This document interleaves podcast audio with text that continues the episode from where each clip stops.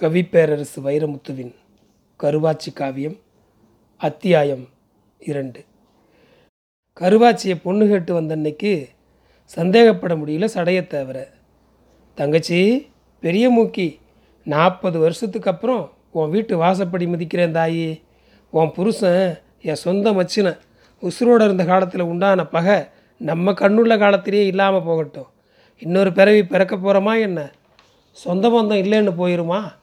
ஏதோ நீ ஒன்று பெற்று வச்சுருக்க, நான் ஒன்று பெற்று வச்சுருக்கிறேன். சின்ன சிறுசுகளை ஒன்று சேர்த்து வச்சிடலாம்னு பார்க்குறேன். தட்டில் வெத்தலை பாக்கு வச்சு பழம் தேங்காயோட சடையத்தை உனக்கு சம்மந்தியாக வந்திருக்கேம்மா. ஏதோ காலம் போன கடைசியில் கருவாச்சி கையில் கஞ்சி குடிச்சிக்கிறேன். மருகி நிற்காதே, வாமா வந்து தட்டை வாங்கிக்க.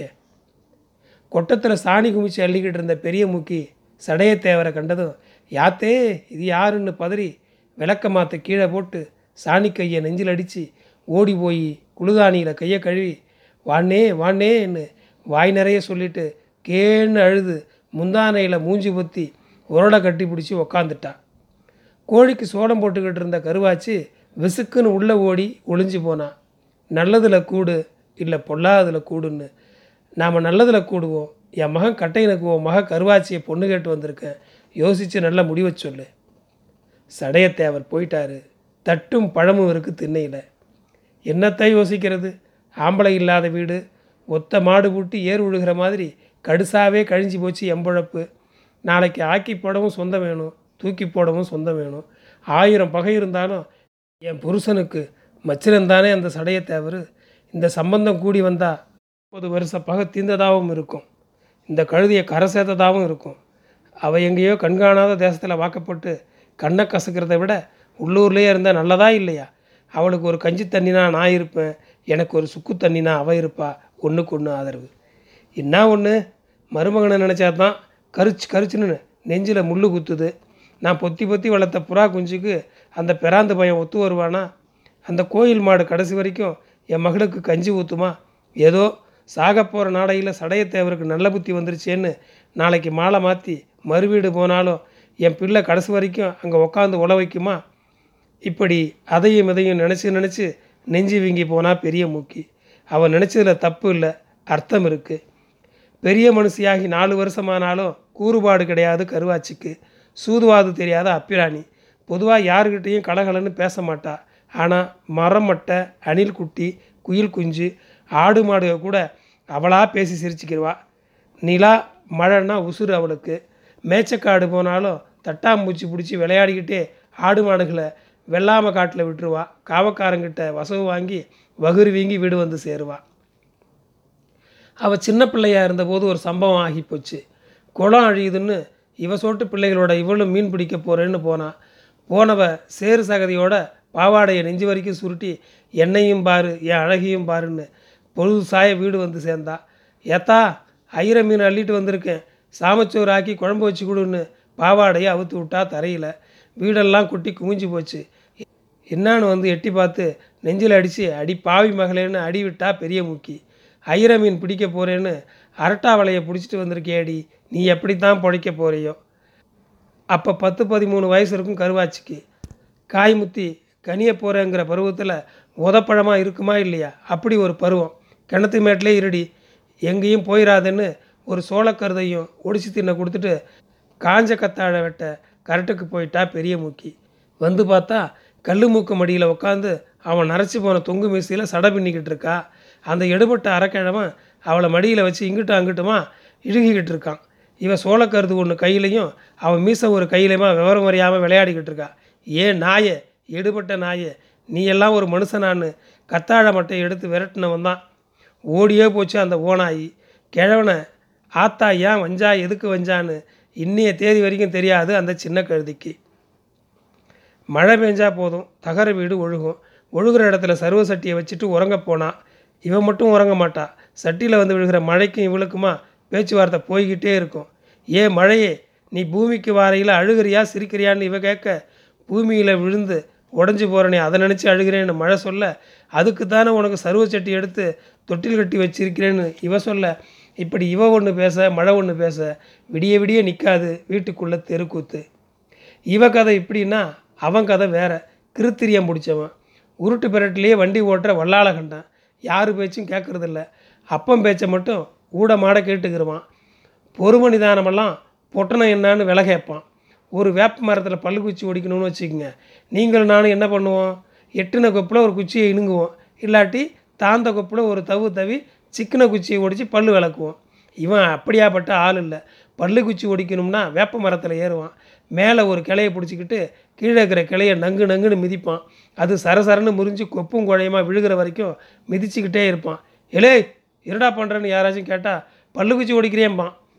என்னமோ யானை பல்லு விளக்க தான் குச்சி ஒடிக்கிறான் போல இருக்குன்னு கேட்டாளுக்கு கேட்டது தப்புன்னு போயிடுவாங்க. இவனை யாராச்சும் உழுவை கூப்பிட்டா மாட்டுக்கு தீவனம் வாங்கணும்னு முத நாளே காசை வாங்கி கறி வாங்கி தின்னுடுவான்.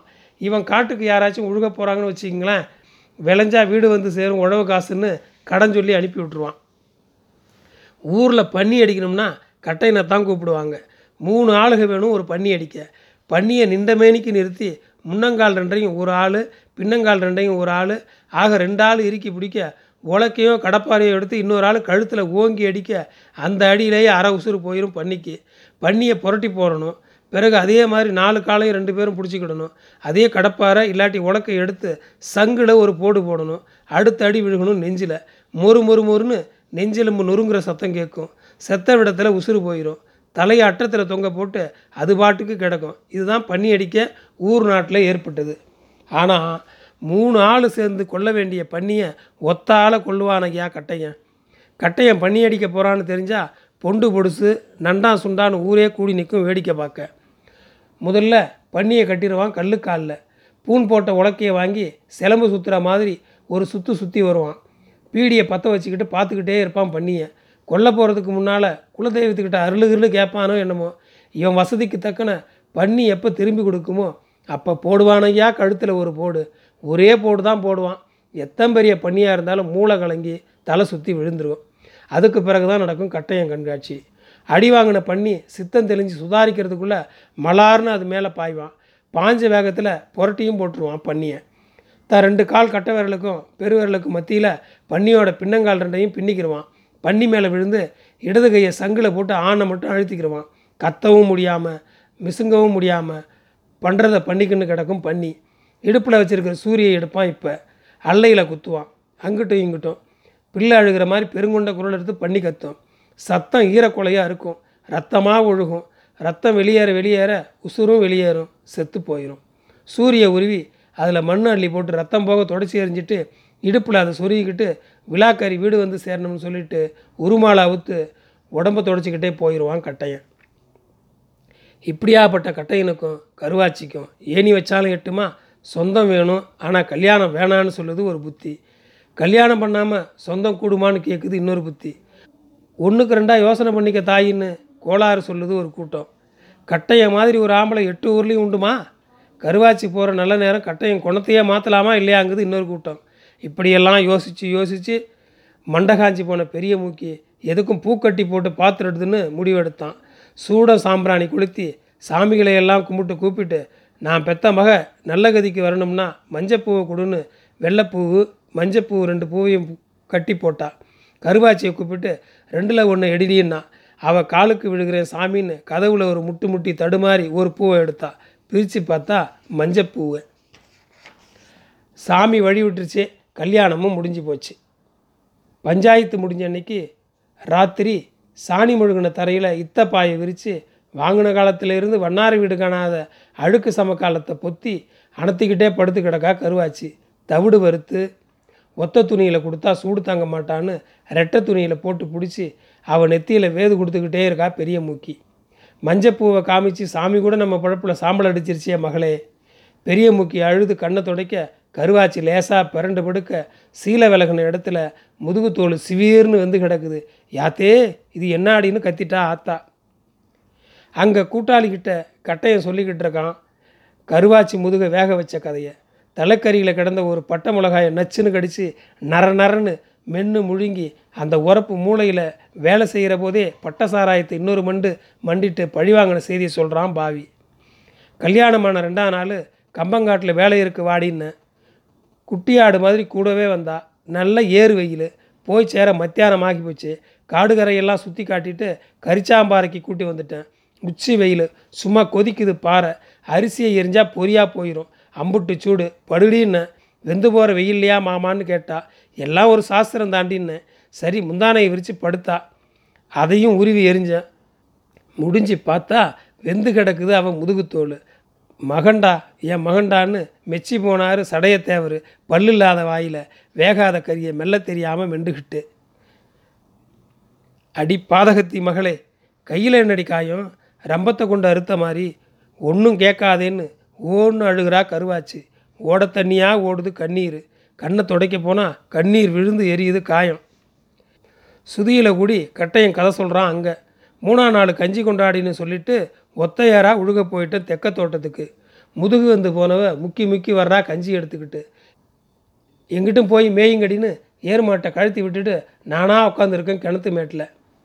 அவள் கிட்ட வரவும் நான் ஒரே தவி தூக்குவாளியை பிடுங்கி தூரம் எரிஞ்சிட்டு அவளை உச்சினாப்பில் தூக்கி இடுப்பில் இடுக்கிக்கிட்டு கமலையில் தொங்கிட்டு இருந்த வாழ்க்கையத்தை பிடிச்சிக்கிட்டு சர சரன்னு கிணத்துக்குள்ளே இறங்கி சாலில் நிற்கிறேன். பயந்து கத்துன சிரிக்கி என்னையும் விடலை வாழ்க்கையத்தையும் விடலை. வாழ்க்கயிறு புது கயிறு, பிரி ஒன்றும் தேயலை, முள்ளு முள்ளாக இருக்குது. அவள் கை வேற பஞ்சு கையாக அறுத்து விட்டுருச்சு. அறுத்து தண்ணிக்குள்ளேயே அது இதெல்லாம் முடிஞ்சு கடைசியில் அவள் கையை பார்த்தா உள்ளங்க 2 மருதாணி வச்ச மாதிரி கொத கொதன்னு கிடக்கு. அன்னைக்கு அழுக விட்டுருக்கேன் பாரு. மேட்டிலேருந்து எங்கள் அப்பா சடையத்தை அவன் கேட்டிருக்கணும். பரம்பரைக்குண்டான பழித்தித்தடா மகனே, இனிமேல் நான் நல்ல சாவேன். ஒரு கையால் நீவி தொங்குற மீசியை தூக்கி விட்டார் சடையத்தை அவர். என்னிடம் இதுதான், அது இருந்த இடத்துக்கே வந்து சேர்ந்துருச்சு. முதுகு வந்து கையும் கிழிஞ்சி புழப்படிஞ்சு வந்து நிற்கிற பாதகத்தி, இம்புட்டு தான் நீ பட்ட காயமா, இல்லை வேறெங்கையும் தேகம் கிழிஞ்சி வந்திருக்கியாடி, எங்கே உன் துணியை விளக்குன்னு சொன்ன பெரிய மூக்கி கருவாச்சி கட்டியிருந்த சீலையை இழுன்னு இழுக்கிறா. யாத்தே விட்டுரு யாத்தே விட்டுருன்னு 2 தொடைக்கு மத்தியில் சீலையை சுற்றி சிக்க வச்சுக்கிட்டு உருவ விடாமல் முரண்டு பிடிக்கிறா கருவாச்சி. பெத்தவை பார்க்காத பிறந்த மேனியான்னு கத்தி கதறிக்கிட்ட ஒரே உருவா உருவி ஏறிகிறா சீலையை. யாத்தே யாத்தேன்னு கெஞ்சி கூத்தாடி தன் 2 கையும் எடுத்து பிஞ்சி மார்பு பொத்தி ஒன்று சேர்த்து மடித்த முழங்கால் 2ஐயும் தூக்கி வயிற்றில் குத்தி ஒரு பொம்பளை பொட்டணமாக சுருண்டு முண்டமாக கிடந்தவளை தீபத்தை எடுத்து திரிய தூண்டி விட்டு பார்த்தா அவள் தேகத்தில் முள், அடித்தொடையில், கெண்டைக்கால் சதையில், இடுப்பில், பின்பக்க புருஷத்தில் ஒடிஞ்ச முள், ஒடியாத முள், சின்ன முள், சில்லி முள், அவள் கருத்த தோல் பொட்டு பொட்டா ரத்தம் கொட்டி கிடக்கு. இந்த கொடுமையும் உண்டுமான்னு கத்தி குமிச்சு நெஞ்சு கூடு வத்தி போன பெரிய மூக்கி பொட்டு துணி கூட இல்லாமல் கிடந்த மகளை மடியில் தூக்கி போட்டு நாம் பெற்ற செல்லம் உன் பழப்பு இப்படி ஆகணும்னு மதிலில் மண்டையை முட்டி ஐயோ ஐயோன்னு அழுகிறா. அப்பவும் ஒரு பேச்சும் பேசலை கருவாச்சி. முள்ளு தச்ச கதையை கட்டையும் சொல்லி பூரிச்சு போகிறான் பூரிச்சு. முந்தா நாள் அதாண்டா பஞ்சாயத்துக்கு முத நாள் உடம்பெல்லாம் புண்ணா கிடக்கு வலிக்குது மாமான்னு கிணத்துக்குள்ளே விழுந்த குருவி குஞ்சு மாதிரி குருவி கிடந்தா. வாடி பிள்ளா வைக்கப்படப்பில் ஒரு வைத்தியம் இருக்குன்னு கூட்டிகிட்டு போயிட்டேன். அங்கே தான் அவளை முள்ளு வேலிக்குள்ளே தள்ளி விவகாரத்தை முடித்தேன். விடியவும் தரதரன்னு இழுத்துக்கிட்டே போய் அவள் வீட்டு வாசலில் விட்டுட்டு ஒத்து வராதடி ஓஞ்சுதடி ஆத்தா உனக்கும் எனக்கும் உள்ள உறவுன்னு அவன் மேலேயே ஒரு துப்பும் துப்பிட்டு திரும்பி பார்க்காம திரும்பிட்டேன். கத்துறா கதறா, காது கேட்காத மாதிரி வந்துட்டேன். மகன் சொல்லி முடித்ததும் சாமியாடிக்கு அருள் வந்தது மாதிரி சத்தம் விட்டார் சடையத்தை அவர். 40 வருஷத்துக்கு முன்னே எங்கள் வீட்டு பொண்ணு கத்துனாலே எப்படி இருந்திருக்கும், எங்கள் வம்ச விளக்கு கையெடுத்து கும்பிட்டு விட்டுருன்னு கதறினாலே அது எப்படி இருந்திருக்கும். மகனே, நான் எதுக்கு உசுரை கையில் பிடிச்சிட்டு உட்காந்துருந்தேனோ அது நடந்து போச்சுரா. இன்றைக்கி தாண்டா நான் குடிக்கிறது கஞ்சி. பஞ்சாயத்து முடிஞ்சு 8 நாளாச்சு. சிறுக சிறுக வைத்தியம் பார்த்து பிள்ளையை தேத்தி வாரா பெரிய மூக்கி. அவள் உடம்புல ஒவ்வொரு முள்ளாக எடுத்து முதுகுக்கு வேது வச்சு உள்ளங்கையில் மஞ்சப்பத்து போட்டு வெந்நீரில் முக்கின துணியை புழிஞ்சி உடம்பு தொடச்சி தலை சீவி பொட்டு வச்சு அவளுக்கு என்னென்ன செய்யணுமோ எல்லாம் செய்கிறா. ஆனால் கருவாச்சி அண்ணன் தண்ணி தொடரா இல்லை, வெறிச்சே பார்த்துக்கிட்டு இருக்கா. அவளாக புலம்புறா, இப்படி ஆகி போச்சே இவ பழப்புன்னு. சாதி சனங்க யாரும் விசாரிக்க வந்தால் அவள் கண்ணு திறந்துருக்கு, பார்வையில் உசுறு இல்லை. புத்தி மாறாட்டமாகி போச்சப்பா கருவாச்சிக்குன்னு வந்தவளுங்க புலம்பிக்கிட்டே போகிறாளுங்க. அவளாக பேசிக்கிறா, பல்ல கடிக்கிறா, திடீர்னு பாட்டு படிக்கிறா, கம்பங்காடு கம்பங்காடுன்னு கெனா கண்டவ மாதிரி பெணாத்துறா. திடீர்னு ஒரு நாள் தட்டை தூக்கி அடித்தா, விளக்க மாற்ற எடுத்து வீசினா, சொலகு பறக்குது. ஒரே எத்தாயத்தி விட்டா உலக்கைய, மாறாப்ப பிச்சை எறிஞ்சா, முடிஞ்சதலையாவுத்து சாட்டை மாதிரி ஒரு சுற்று சுற்ற விட்டு என்னைய சாக்கில் கட்டாத என்னைய சாக்கில் கட்டாதன்னு தெருவெல்லாம் கேட்குற மாதிரி கத்துறா. இவ குணம் இது இல்லையே, செய்வினையா இல்லை காத்து கருப்பு வேலையை காமிக்குதா. பலவிதமாக ஊகம் பண்ணி கடைசியாக ஒரு முடிவுக்கு வந்து ஊரே பேசுது, கருவாச்சிக்கு பேய் பிடிச்சிருக்கான், கருவாச்சிக்கு பேய் பிடிச்சிருக்கான். நன்றி.